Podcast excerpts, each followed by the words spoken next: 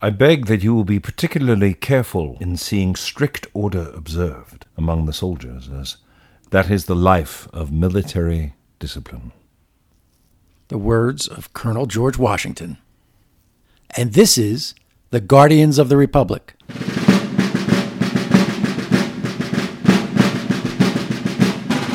Hello, I'm Patrick Murray from the Monmouth University Poll, and my co host is Ian Kahn from the TV series Turn Washington Spies. On this episode of our podcast, we look at the challenges facing the Republic this week.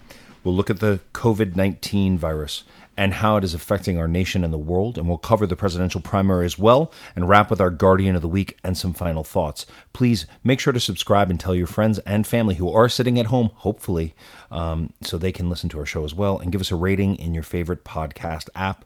Patrick, so we begin. How is our republic being challenged this week? Uh, again, our republic is being challenged the same way the world is, with a very dangerous pandemic. And in particular, in this country, it's being challenged by the lack of leadership at the very top. You know, I, I we've been talking in the last few weeks. Uh, I mentioned that Donald Trump is like an alcoholic parent, who you're not exactly sure who you're going to get by from day to day. I imagine. Uh, the tone shifts depending on how the market does that day. Uh, and then the tone will shift again depending on how the market did that day. He is a day trader who is the opposite of a good leader. Something that happened right before we started uh, at 12 noon on Friday uh, was I saw a video of a nurse who has quit.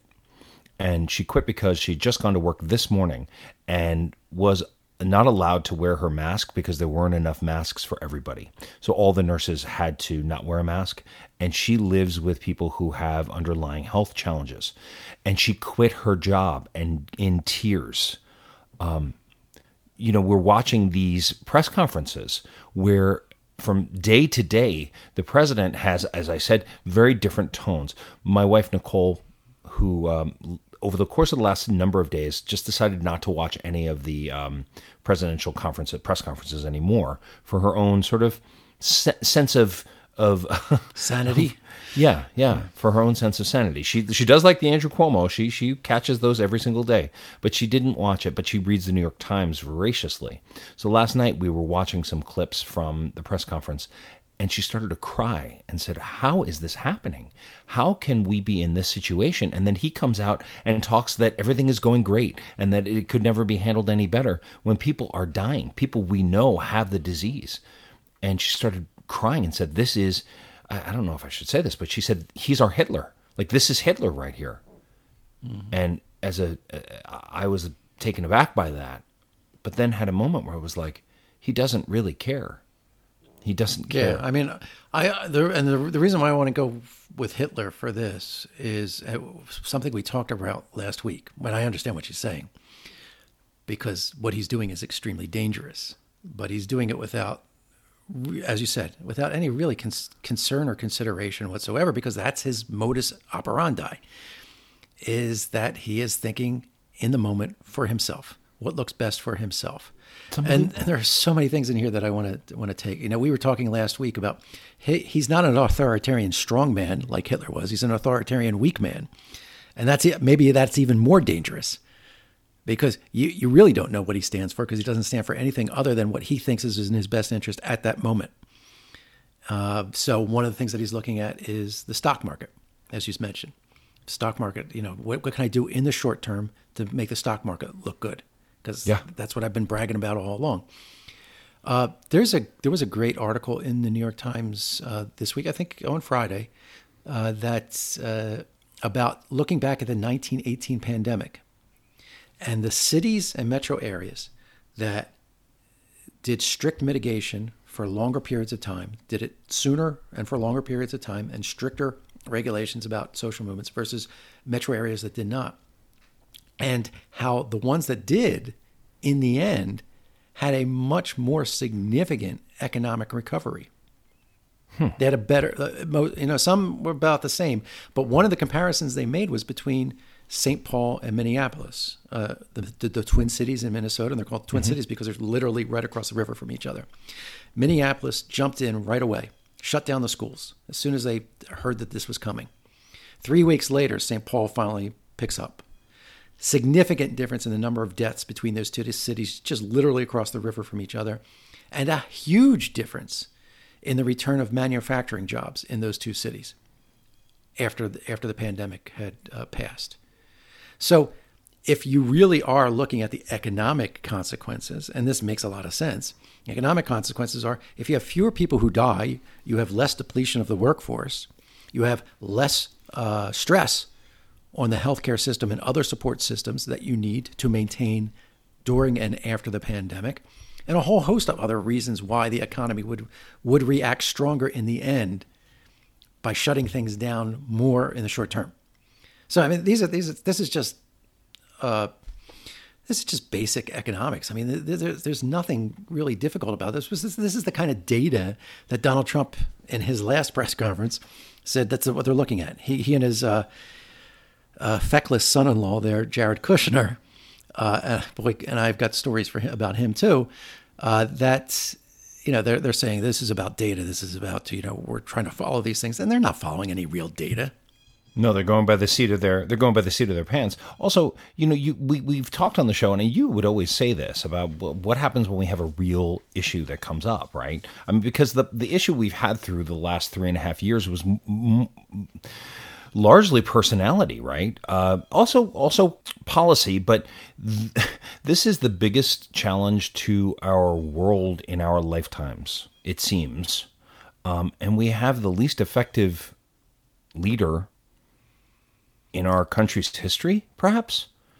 Yes, I mean, I mean, it's We're, amazing. Maybe uh, uh, comparisons could be made to Buchanan as the country uh, dipped into civil war. You know, and and we don't want it this show every week to just be a slam dam of the president. Really, it's because what's the point of that? Like every week we're talking, but there is a moment, and we even as we were sort of planning the show, it shifted just in the last twenty four hours because it, it the acknowledgement the moment there was a moment this week on Tuesday, I believe it was Tuesday, where the president really changed his tone and said, "This is going to be really tough, everybody, and we've got to hold on tight."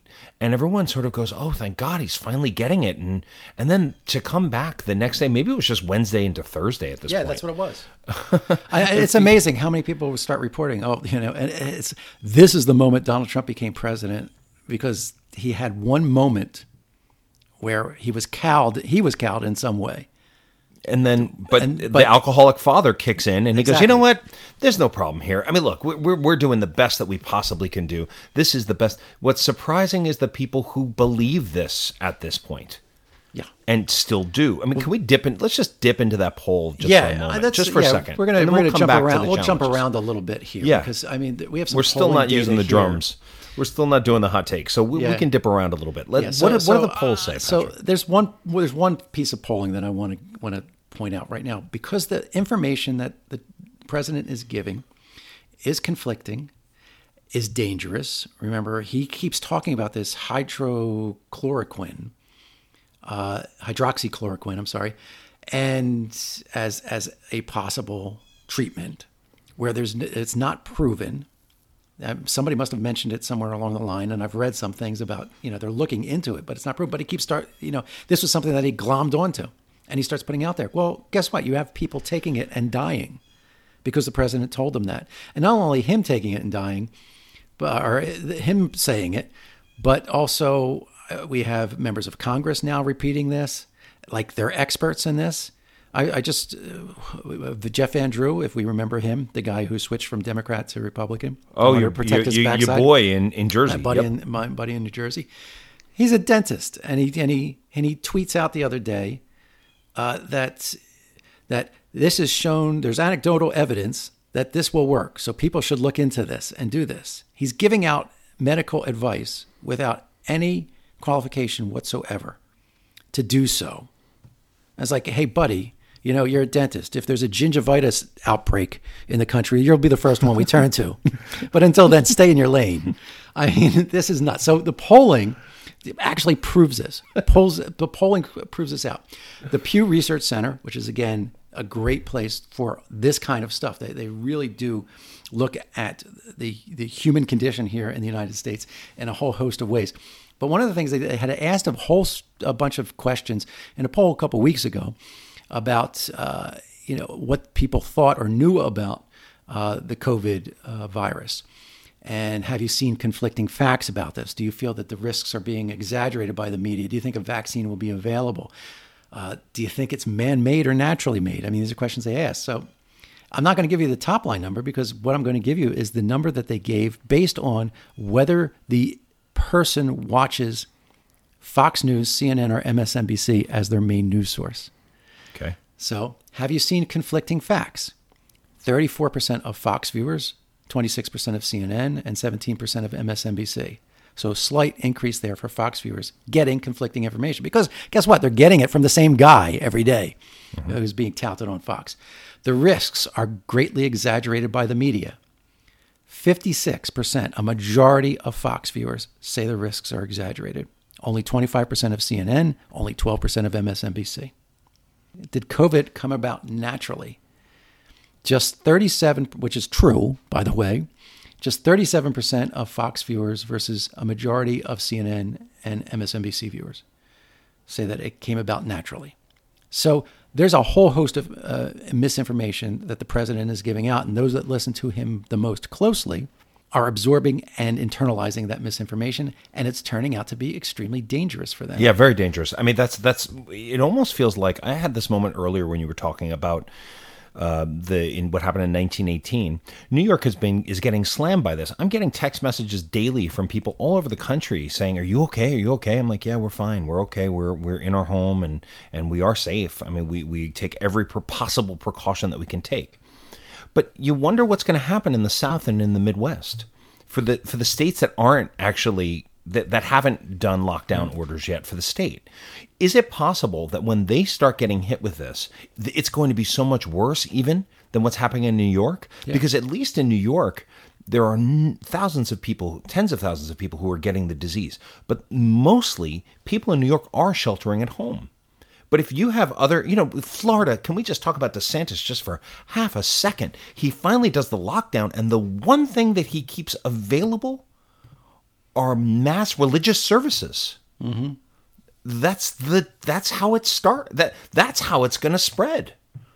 You have 200 people in the same church in the same area. Something new that came out recently, which makes a tremendous amount of sense to me, is the the it's the COVID 19 virus is a way in a way like poison, right? And depending on how much of it you get to start the splitting of the virus, will depend on how badly it hits you. That's new evidence that just came out. So the 34 year old doctor in China who was the one who it's theoretical. I, should say it's it's not evidence. It's it's theoretical based on evidence of from other viruses that are similar in structure. So thank think, you. So they, I, they, they think that I'll this might be the same that. case. Yep. I get a little excited. So thank you, thank you, Patrick, for for putting the boundary on that. But but if that is indeed the case, if you have 200 people in a in a enclosed room of a church, and it is just that's that's where these things happen and that's where the spread gets goes the widest. So people people who are going to church services on Sunday, as opposed to just staying at home and, and doing it through the internet, and they feel no, I'm I, I'm going to show them libs, I'm going to show the media that they're wrong. They're the ones who are going to suffer the most. It, it, it, so it seems to me that it's possible we may look back on this time. One, we'll all have to stay inside longer because this will continue to grow, state by state. It will roll across this country. But two, those people are going to lose their lives. Yeah. And they're, well, they're going to be badly infected, badly we, killed. We already have one good example of this. In fact, it looks like from the preliminary evidence just in the last 24 hours that the curve is starting to bend in New York, starting to flatten out a little bit. Mm-hmm. And we'll have to see whether this is the case, but that looks to be the case. Compare that to New Orleans, which seems to be accelerating. Right, and that was the that was the place where the church, where the the the preacher brought all those people together and they all got it, right? Right. That was uh, yeah. Louisiana just they did not shut down at all, and uh, you know went through with they had Mardi Gras, so they had all these people uh, clustered around, and they're seeing a huge spike now because they're not taking it seriously. Although I should point out, you know, there's this book called Strangers in Their Own Land and I'm, unfortunately I'm blanking on the author right now, but uh, you you should look this up. It is actually a story that a book that was done a few years ago explaining why these people who live in these environmentally hazardous places in New Orleans, in, in Louisiana, in the Bayou, uh, stick with their conservative uh, ideology. Like they don't they don't ask government, they don't call out government for letting this, these, this pollution, this environmental risks to happen. And if you read the book, that basically it, it comes back to they remain conservative because they put uh, abortion, guns, these issues ahead of everything else, even ahead of things that are killing them and their family because of a religious belief that says, you know, in the end, you know, this is just a life that we're going through. So in the end, I'll just take my cues from these religious leaders and I'll move on into the next life. That book is That's written by Arlie Russell Hochschild. Yes, thank you. She did. You're very welcome. A, yeah, she did. Uh, she embedded herself there, and um, I've seen interviews with her, and she was just amazed. You know, this, this was not what she expected to find there. She expected to find things that stopped people from being able to access uh, government political leaders. That they wanted to do this, but they just couldn't. And when she found that it was part of their ideology, that they just, hey, this is what happens, and and that that's acceptable to them.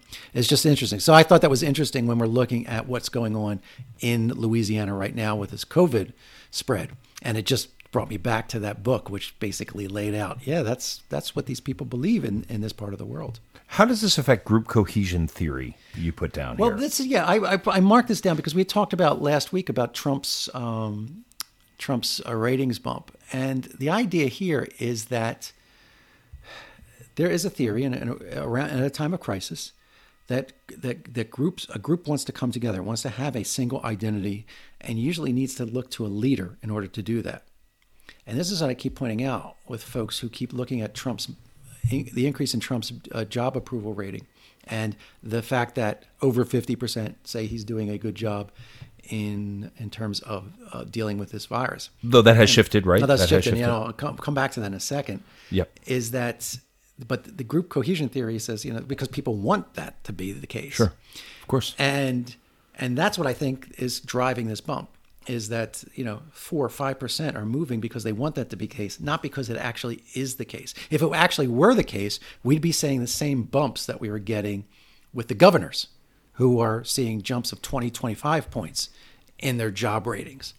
Because yes. not only do people want to have them being do, doing a good job, but they actually feel they are doing a good job. Not Governor Kemp in Georgia. No, no. Governor Kemp this week um, finally did a shutdown and had the balls, sorry, had the balls to come out and say that he had just learned in the last 24 hours that people who were non symptomatic could pass on the disease. And that because he just learned this news, um, he was going to activate the shutdown. Wait a minute, Kemp. He just learned.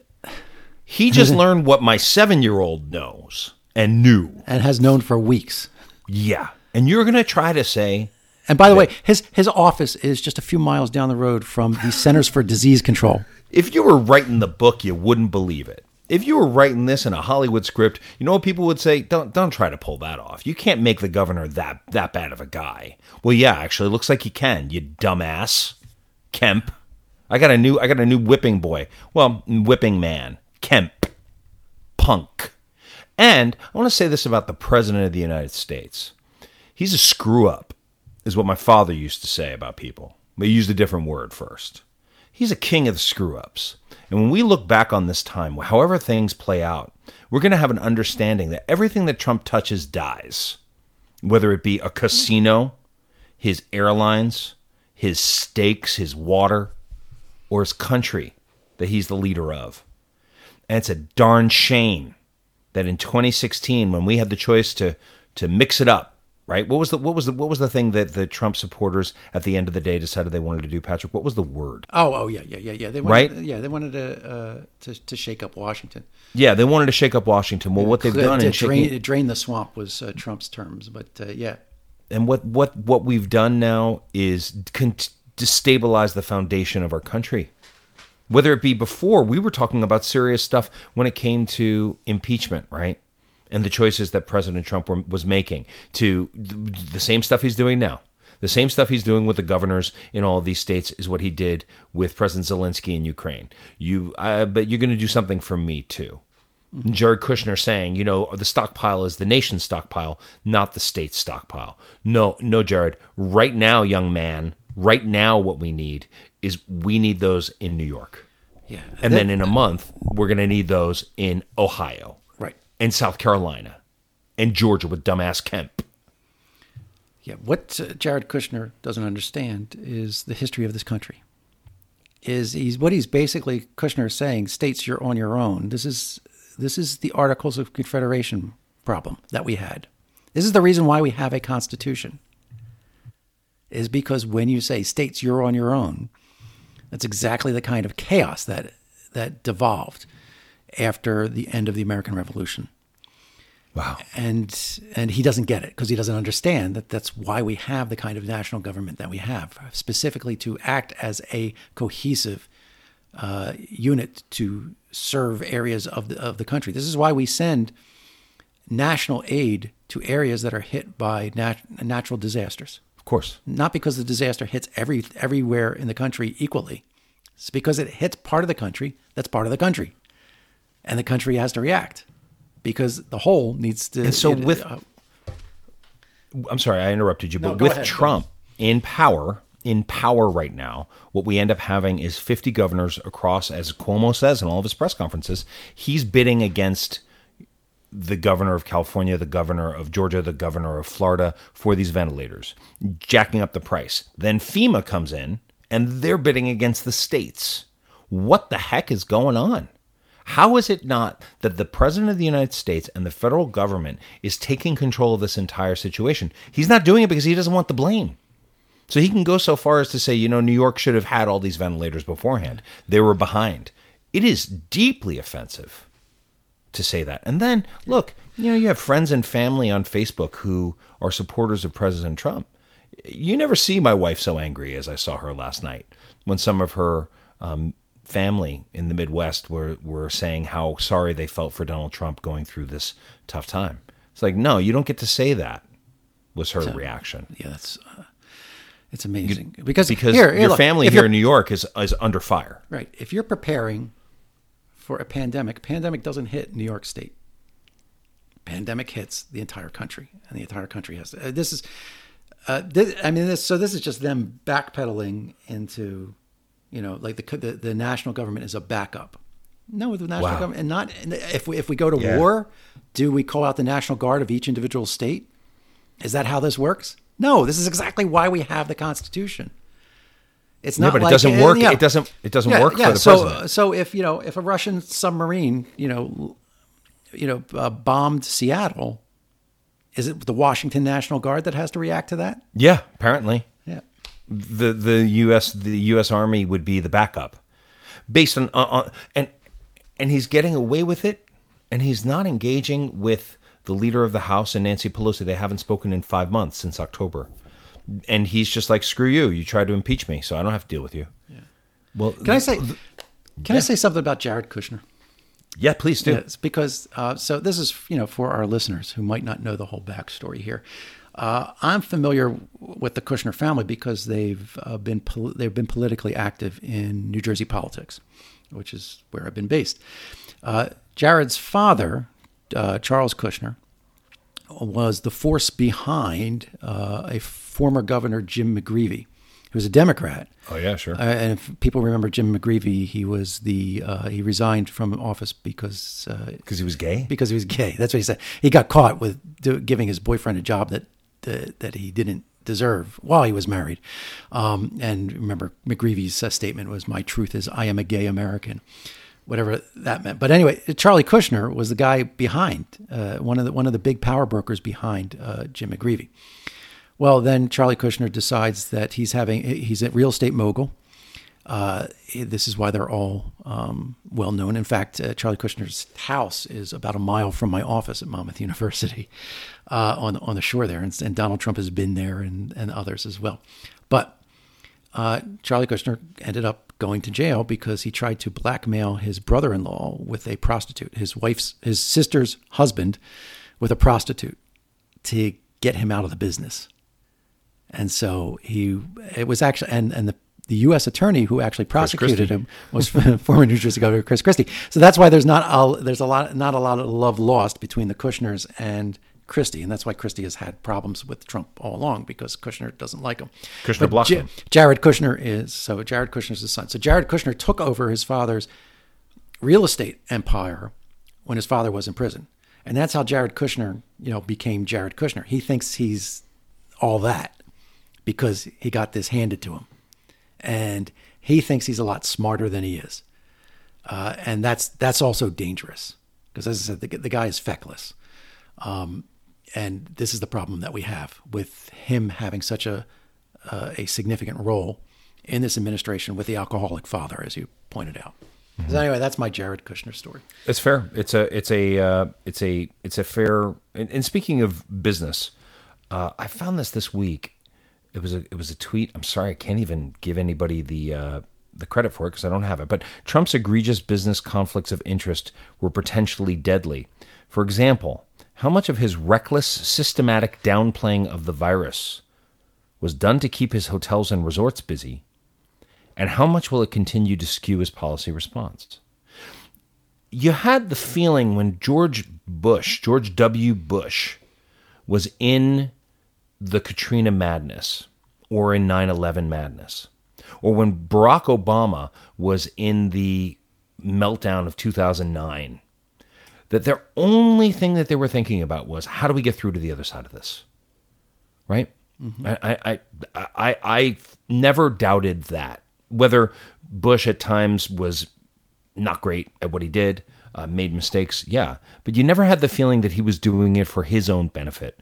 You always feel like President Trump is doing it for his own benefit. I mean, are, are- we're not kidding. There's no joke about this. This is actually the guy who's in charge, and everyone has to bow their heads. Tony Fauci was on CNN last night saying, of course, the whole nation should be shut down. He was in front of President Trump saying this, and Trump's sort of, you know, like a nine year old bratty kid, sort of like shaking his nose at it. Because he doesn't want to be the president that shuts down the economy all across the country. He wants the governors to, to have done it so he can say, look, it wasn't my fault that the, the economy fell. It's their fault. I never, I never, the buck don't stop here.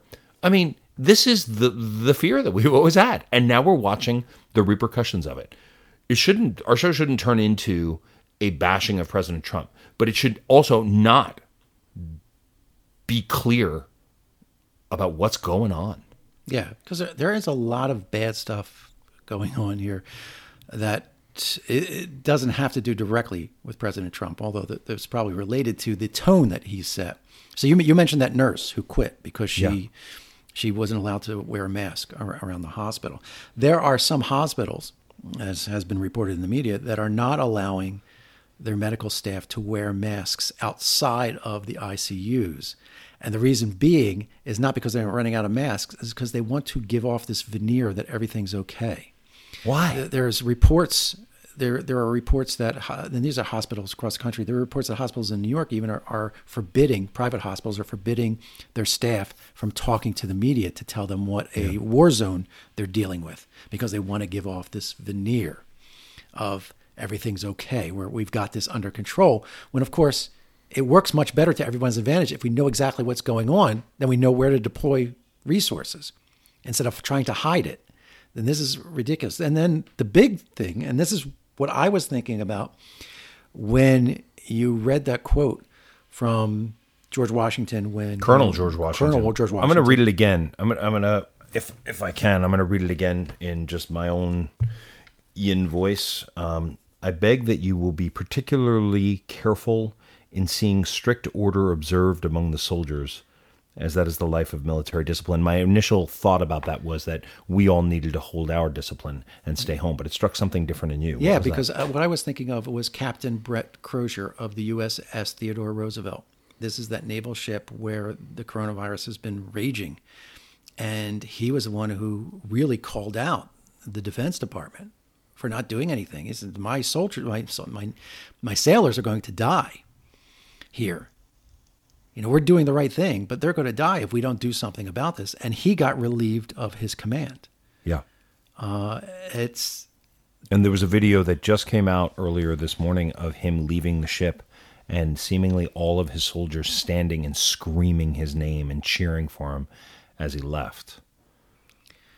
Yeah, Tricky it- stuff, It is man. just amazing. There's a, a congresswoman, um, uh, a Mikey Sherrill from uh, New Jersey, who's one of those uh, conservative congresswomen who flipped the district in 2018, and Conservative Democrat. conservative Democrat. Yeah, you know, more, on the more conservative side of the Democrat, and she actually served on the Theodore Roosevelt when she was in the Navy. She was a Navy pilot, and you know, she just said, and uh, Crozier was not the captain at the time, but she said, you just have so much trust in the captain to keep that discipline and to be looking out for you.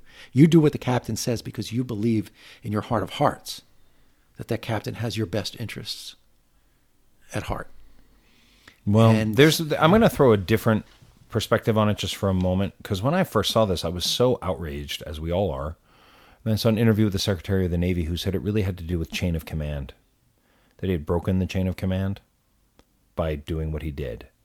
I'm not going to back any him in saying that, but in my time playing General Washington, um, the the chain of command was very clear and and very important. I, I don't have a I, I'm not giving I'm not giving any uh, cover to Yep. the Navy for I, I- I just wanted to make that point that that was something that made me go all right well I kind of get that but I certainly get where Crozier's coming from.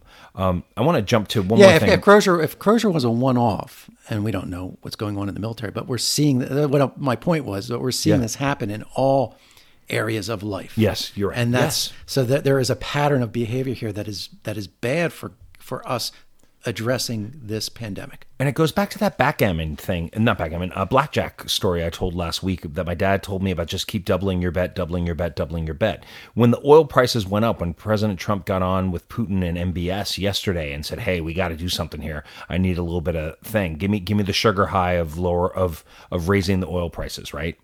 Um, cut cut your oil, cut it. Don't don't don't produce as much oil for a little while. That'll help the market. So you know the, the market goes up 400 points yesterday so it looks pretty good for a minute. Yeah but that's just a sugar high. That's not changing the fact that 6.6 million people are now applying for unemployment and that we're looking at an, a double digit unemployment going into the second quarter. That that's what we're going to see and it, it could get far worse. Things could get far worse. Also anthony fauci uh, we touched on this last week that he's bec- he was becoming a target of uh, the make america great group sort of saying this is the guy who's causing all the problems. And well now he's under security because he's getting death threats. Think about that. Yeah. that anthony fauci the most lovely of men and you sent me this great tweet. Do you want to tell the the story of that tweet? Because it, yeah, it touched my heart. Somebody found uh, there was a book written about 15 years ago about the philosophies that drive great men and women, and one of them, and it's just like little vignettes that each person writes about what what drives who I am. So Anthony Fauci was one of them, and he talks about the importance of his faith. He was raised. Um, as a Catholic. Catholic, but he, you know, went to Jesuit school, and how that really informed who he is. That, that regis who i used to play in baseball Oh, yeah. when i was in high school yeah so um, three things. He said quest for knowledge. That you know that that upbringing always said you know keep looking for knowledge. Well, n- I'll never know everything that I can know, um, and and also a quest for excellence. Meaning, I sweat. What he says is, I don't I just sweat sweat, the the, big stuff. stuff. I sweat the little stuff too, because you're not going to be excellent unless you sweat at all. And then the third thing was just by a desire to do good in the world that that you know your drive is what, what am I doing that is is good in the world, and that's why he became so involved. He said in in, in dealing with the AIDS epidemic. But I thought, you know, this is a guy who's driven by real spiritual and religious values, unlike those who claim to have spiritual and religious values, who are part of the the fringe that is threatening him right now. Yeah, threatening his life so that he needs to have uh, security around him at all times. Um, let's move on quick to uh, my favorite whipping human, Ben Sasse. All right, what did he do today? That Ben uh, Sasse didn't do anything after? today, but he did something this week, which was a bit surprising. Ben Sasse said something on Twitter this week, and you responded to it. Do you remember what he said? No, I don't even. That's, hold how, on, gonna- that's how bad this, with this these weeks go. I don't, It's- you it's- don't remember what happened. Yeah, it's it's worth a pickup. It's worth me pulling. I do follow Senator Ben Sasse. Um, oh, this is what it was. Yep, I got it. Here we go. On March 30th, Chairman Xi's super hot, totally real Canadian girlfriend found the cure! Exclamation mark. Do you remember what you wrote in response? Yes, I wrote that it's time for him to take a seat in the back. My favorite part was the dude. dude. Dude, oh, Yeah, I think you might need to take a seat in the back. That was really good. I, I, I, I Yeah, this is I- this is where he decides that he needs to Yeah. say something. This is what I he got- needs. To, the girlfriend, his totally real, super hot, totally real Canadian girlfriend found the cure. Silence for months. Well, it, last week he came out and, and tried to get people to lose some of their money um, that they're going to need to survive. But then he, that was his first tweet in five months. I, I also responded, um, It is outrageous. Such high hopes for you. You're going to be one of the next generation of founding mothers and founding fathers. Your silence has been your message. Character is destiny. You've shown yours. Such high hopes. How would General Washington have handled it all? I, I have to say, it's it's you know, yeah, all right. I like yours better, dude. I think you might need to take a seat in the back. I, I just I, so, I just. I just cut right to the uh, punch there. You did yours. Yours. Yours is uh, is is definitely better. Let's move on uh, to. We've done some polling, but there was a new poll that just came out this morning. uh, Friday morning. po- yeah, Friday morning. The ABC Ipsos poll, um, knowledge panel survey conducted April 1st to the 2nd, finds that 47% of Americans approve of the way Donald Trump is handling the response to the to the COVID 19, down from 55% two weeks ago. What does that tell you, Patrick? So we, we referenced this uh, a few minutes ago that you know Trump had gotten this bump. This is the first evidence that we're seeing that maybe now the bump is fading, because as I said, you know I, the bump seems to be more about a a desire for Trump to be the leader that we need, rather than him actually being the leader to, that we need. So And we're going to have a whole bunch of, of- more. Go ahead. With your level of expertise, and you are the number one pollster in America, as 538 has pointed out a couple of years in a row, what happens when the death numbers start climbing? Yeah. How is that going to change when on nightly news 10,000 people die in a day as opposed to 1,000 people die in a day? Yeah. So we don't know. We don't. But what we do is we have our first piece of evidence that people are starting to ask for real results now and not just give the benefit of the doubt. So we are going to have a lot of polls next week, including my own Monmouth poll, and we'll see. We'll see if we um, see this falling off. But I, I have actually another piece of evidence that suggests that again that this this bump in Trump's rating is really about a desire to, for him to do well, th- this aspiration for him to do well, then that he is doing well. And this is a poll out of Wisconsin. Trump's job approval rating, his total job approval rating is 48% approved, 49% disapprove in Wisconsin. This is the Marquette uh, Law School poll. That's the same as it was a month ago, 48% to 48%. So no change. His COVID handling, handling is better at 51% positive to 46% negative. So again, that, that feeds into the idea of this aspiration. Yes, we want a leader about this, but in the end, his job numbers haven't changed. Now, Governor Tony Evers, a Democrat in Wisconsin, got a big jump. He went from 51% approved to 65% approved. So you can see the difference there. Trump went from 48% approved to 48% approved, no change, whereas Evers, the governor, went up 14 points. Then the other thing that we saw was Don, uh, Donald Trump trails Joe Biden in Wisconsin by three points. And this was a 48% big deal to some people. This was a big. This was a surprise to people. Was it a surprise to you?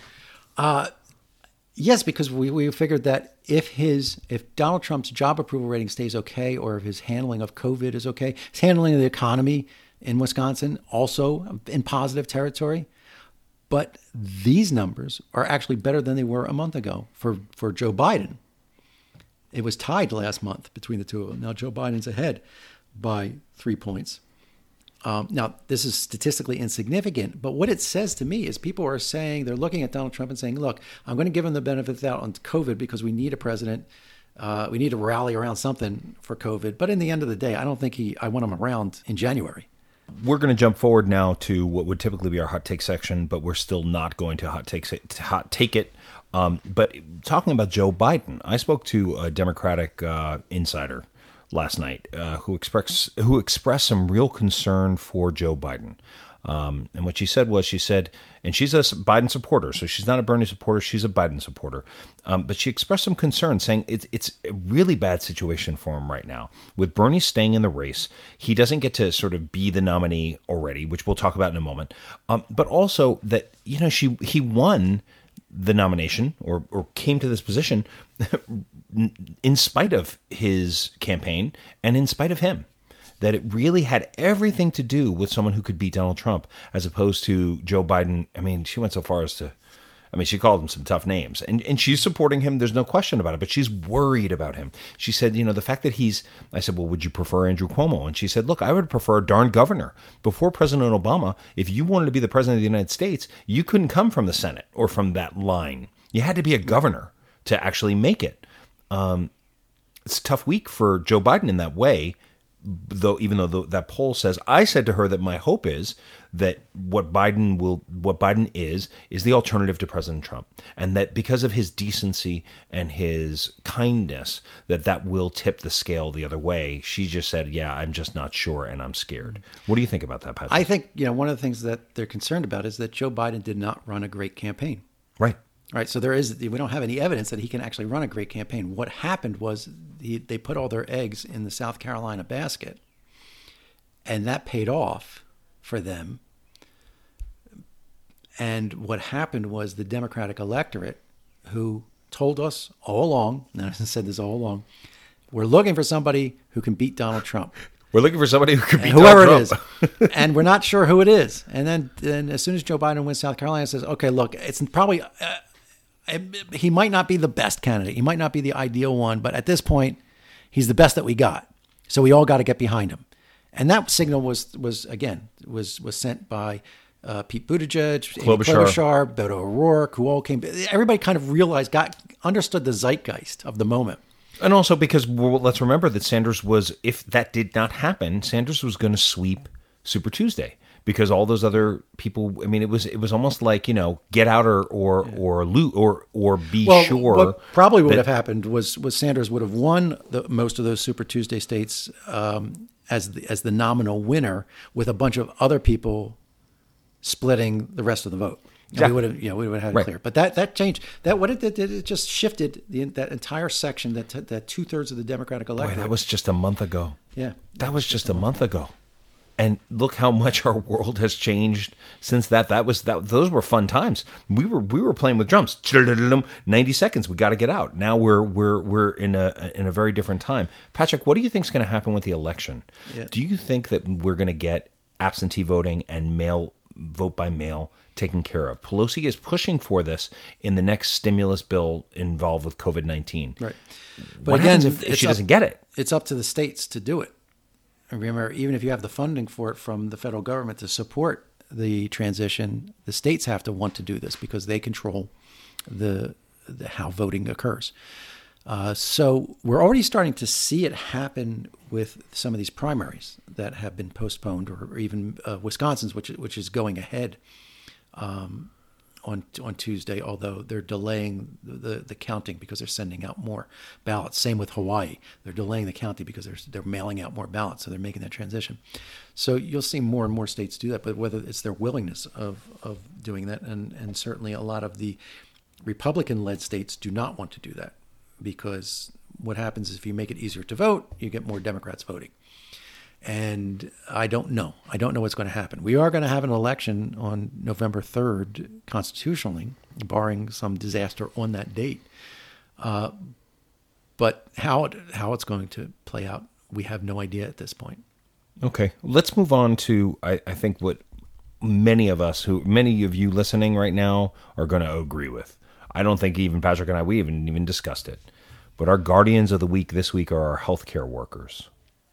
I mean, these are the frontline I mean, workers. These are these are the American heroes that I saw someone posit the idea that in 20 years there's going to be a memorial to um, the healthcare workers and first responders for this time in Washington D.C.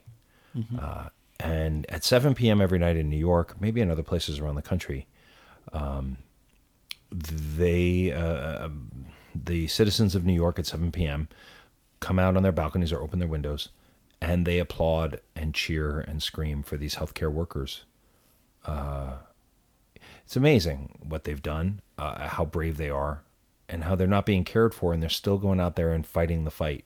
Mm-hmm. The nurses, the doctors, the cleaners, the firemen, it's uh, it's it's humbling. It's humbling. It's absolutely humbling. You know, New York has been through this, obviously, um, in 2001 with 9 11. And then I, there are so many heroes there, but obviously the biggest heroes were the first responders. But these are people who are trained to put their lives on the line all the time. I mean, we don't take anything away from from the sacrifice of those Nothing, firefighters yeah. and police, but you know that's they when they go in when they signed up for that work, they understood that that was part of the risk. Now, there's certainly risks to being a healthcare worker as well, but nothing like what they're seeing right now, and what and the the fact that they go in there and they do their job without enough equipment, in without the proper uh, treatment options and because they're not only trying to treat these people and stay safe themselves is that they also have to do the work of trying to help those folks who are in the ICU stay in touch with the families back home and because they can't come in and visit them. So these nurses that are sitting there I've just read one about one who who tweeted that she you know she got off her shift and her shift was done but she knew that one of her patients was dying. And she went back into the ICU room just sat with them for the rest of the night.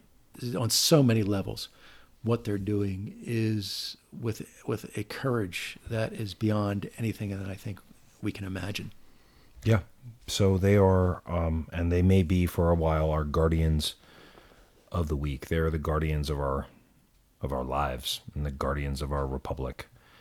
All right, so that's it for this week's edition of Guardians of the Republic.